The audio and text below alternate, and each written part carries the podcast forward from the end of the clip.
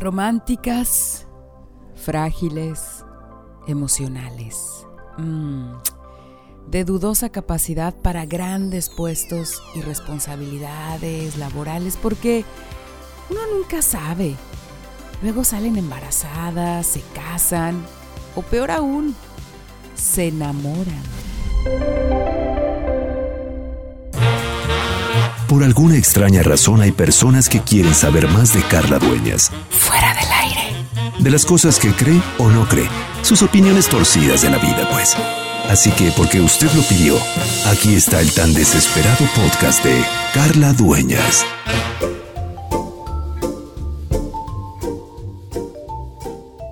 Estudié en una escuela de monjas con las siervas de Jesús sacramentado casi por 10 años.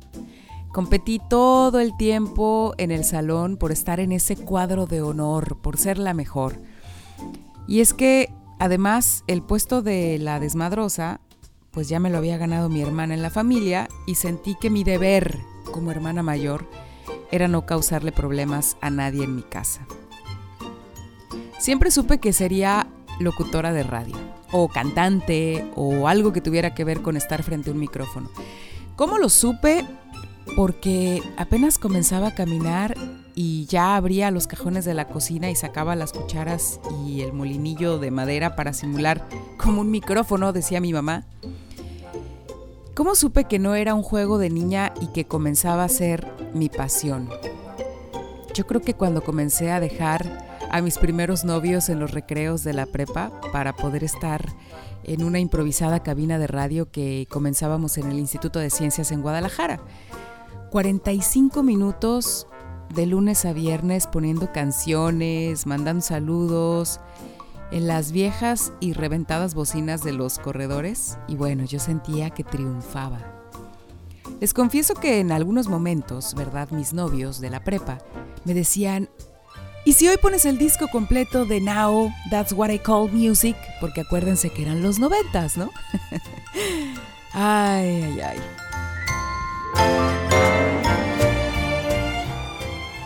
A veces les confieso que sentía culpa, sentía que me estaba perdiendo de algo, metida en ese rincón con mi consola y mi micrófono, mientras mis novios o parejas eh, triunfaban ¿no? en, la cancha de, fútbol o de básquetbol. O... De alguna manera, siempre sentí un poco de culpa de, no ser la, la, novia que estaba ahí todo el tiempo, ¿no? Y de alguna manera también mis papás dudaban en el fondo de esa decisión romántica de la radio. Porque en la vida, en la vida hay que chingarse, hay que sufrir, hay que sudar.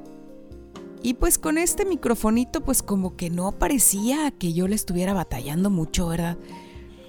Y con esto no quiero satanizar a mis padres, de ninguna manera voy a demeritar todo lo que se esforzaron, todo lo que ellos sí se chingaron porque yo tuviera estudios.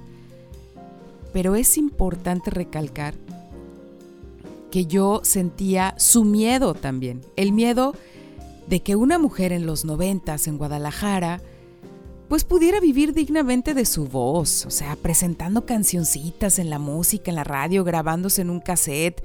Digo, como hobby estaba bien. Y muchas, muchas veces me dijo mi mamá, oye, ¿y quién se va a hacer cargo de las florerías, Carla? Tú eres la mayor y aunque, aunque me apoyaban, pues siempre estaba ese miedo, ¿no?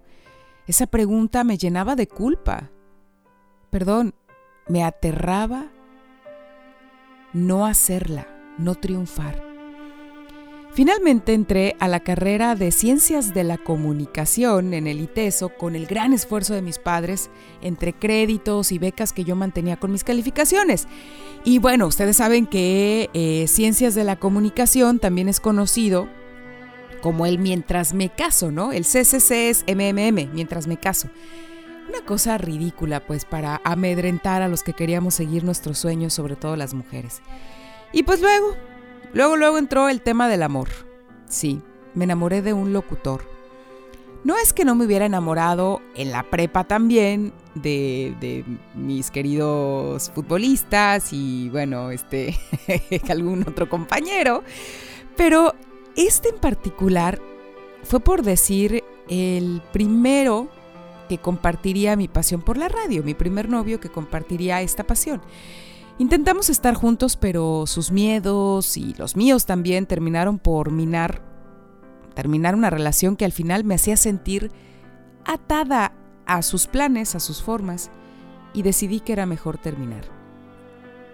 Les confieso que durante mucho tiempo me sentí culpable de no haberme adaptado a su situación y de haber sido tan ambiciosa, ¿no? Porque pedí mi intercambio de ITESO a la Universidad eh, Iberoamericana en la Ciudad de México y ahí comenzó otra historia tan poderosa en lo profesional como en lo sentimental, a mis tiernos 22 años.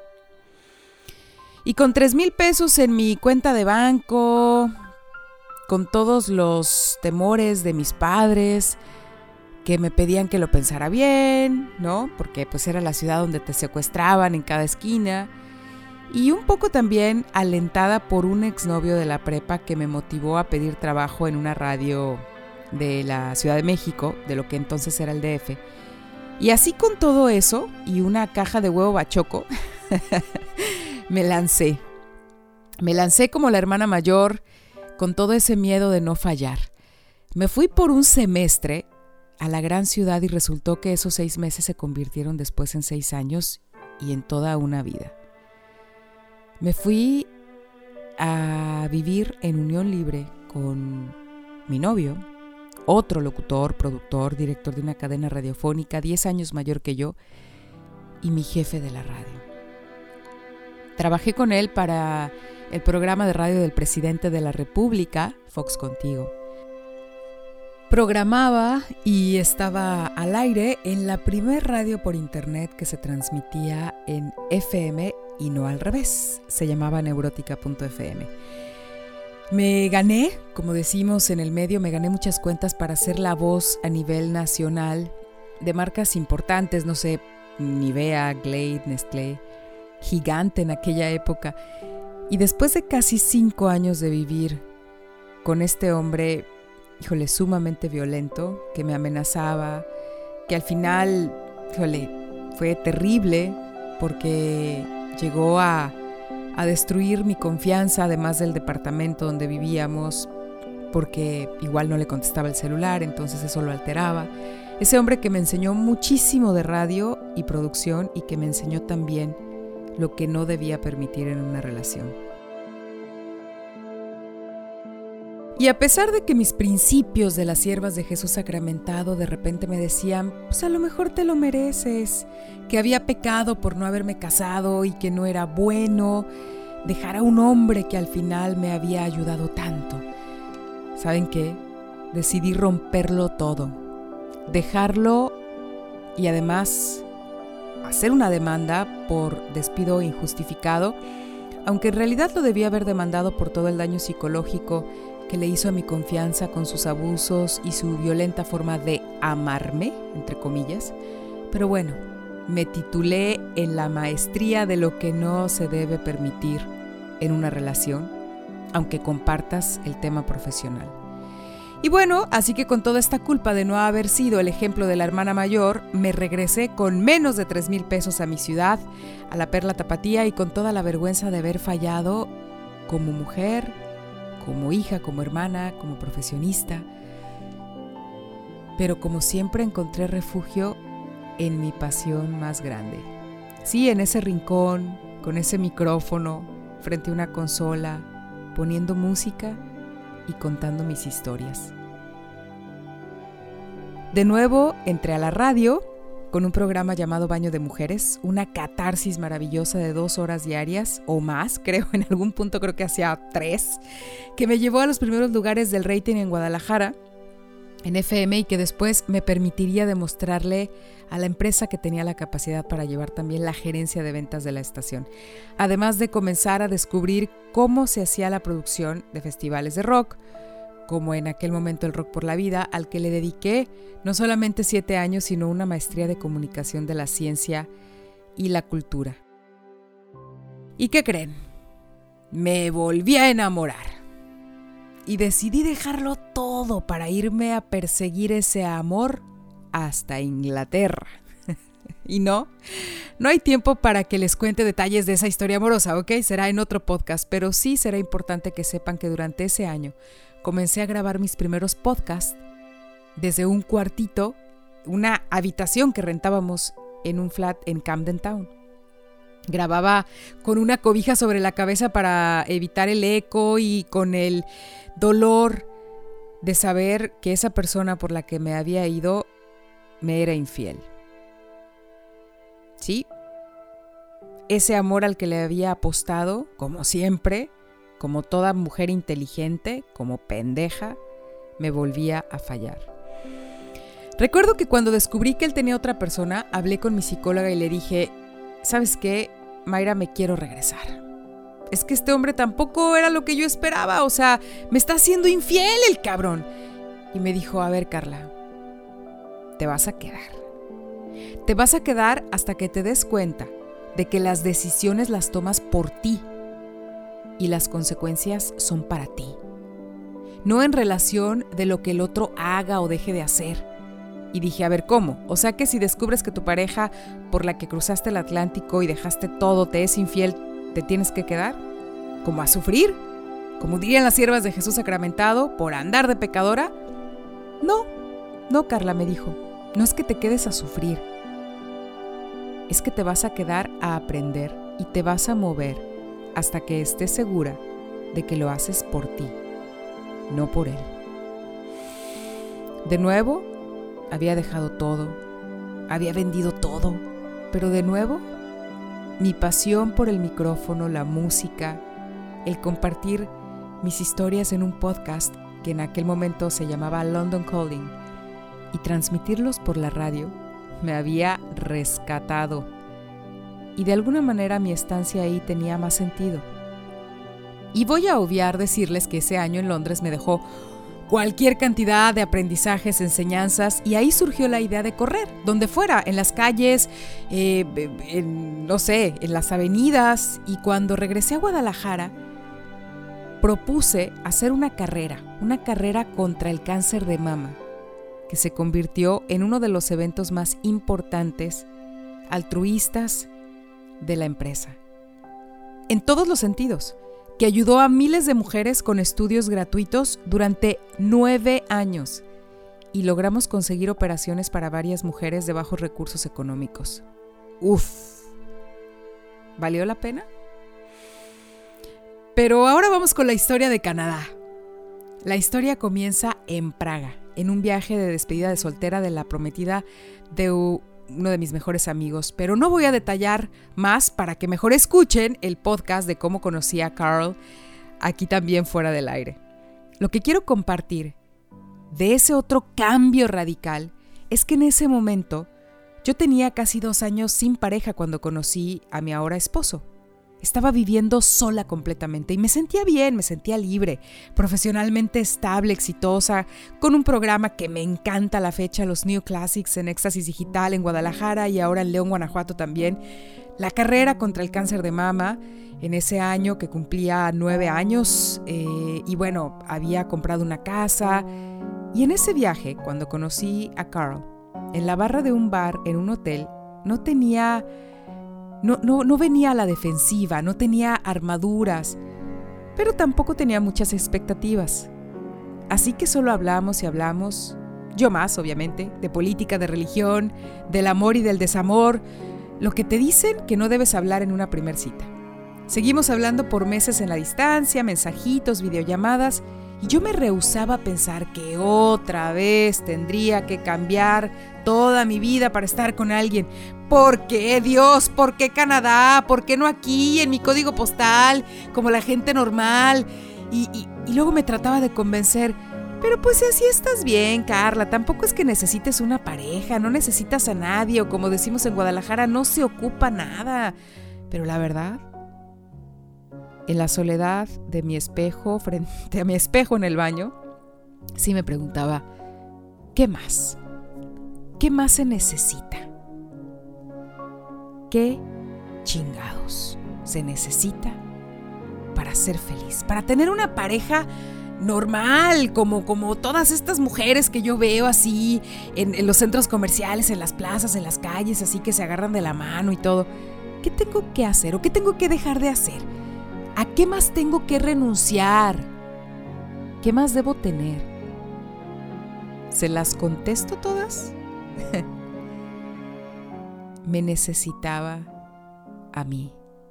Necesitaba que Carla, esta que habla, aceptara a Carla. Con sus caídas, con sus raspones, con sus torpezas. Necesitaba que Carla renunciara a esa idea de ser ejemplo de la hermana mayor, de la mejor hija, de, de, de nada. Necesitaba que Carla creyera de verdad en sus pasiones, en sus ideas. Sí, con su microfonito, con su musiquita, con la radio, sí. La verdad es que en algún punto había perdido esa confianza en mi gran pasión, esa confianza en mí. Había perdido esa confianza y le había sido infiel a mi pasión, por lo que hago. En la Ciudad de México, en Londres, en Guadalajara. ¿Por qué? ¿Por qué si esta parte profesional y esta pasión me había acompañado en todos mis cambios? En algún punto satanicé todas mis relaciones amorosas y las culpé de todo lo malo que me había pasado. Así que, sin pena y sin culpa, ese día, después de reflexionar en todo esto que les cuento, hablé con el director de la empresa y le dije, me enamoré.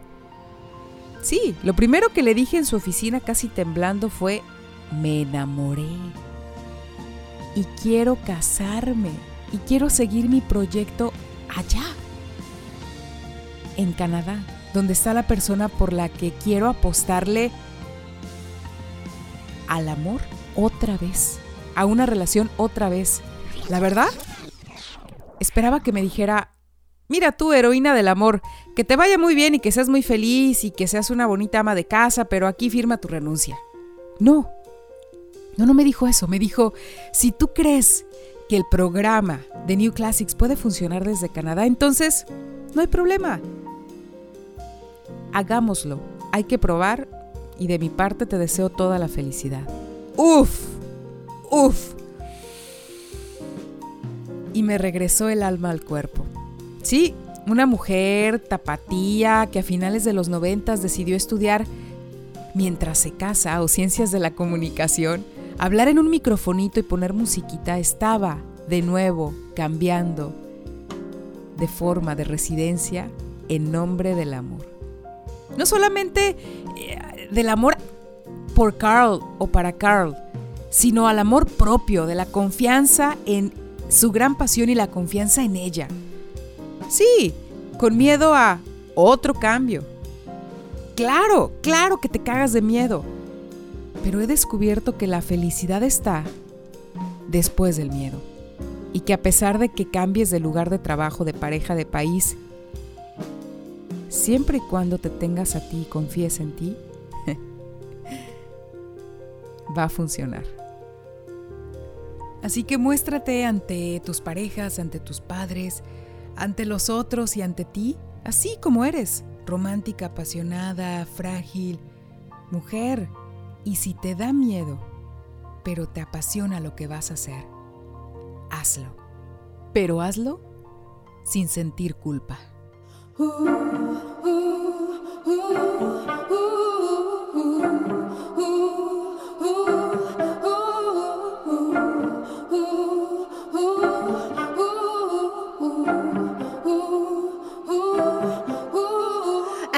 17, I started to starve myself. I thought that love was a kind of emptiness. And at least I understood then the hunger I felt. And I didn't have to call it loneliness. We all have a hunger.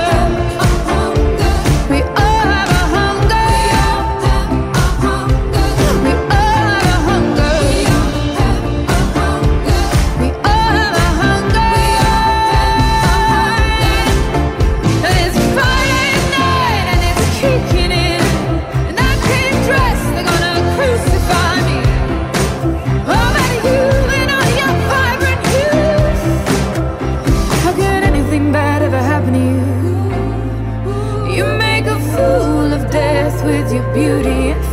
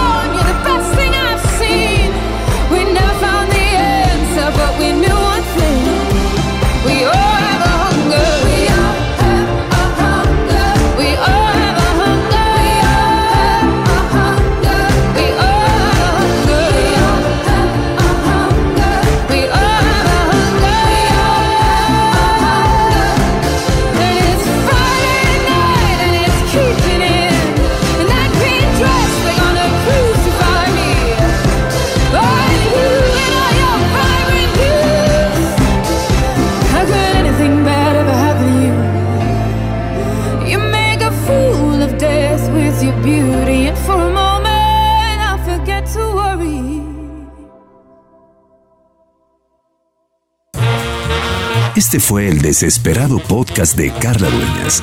Fuera del aire. Si le gustó, compártalo. Si no, también, para que, como en los circos malos, otros también caigan.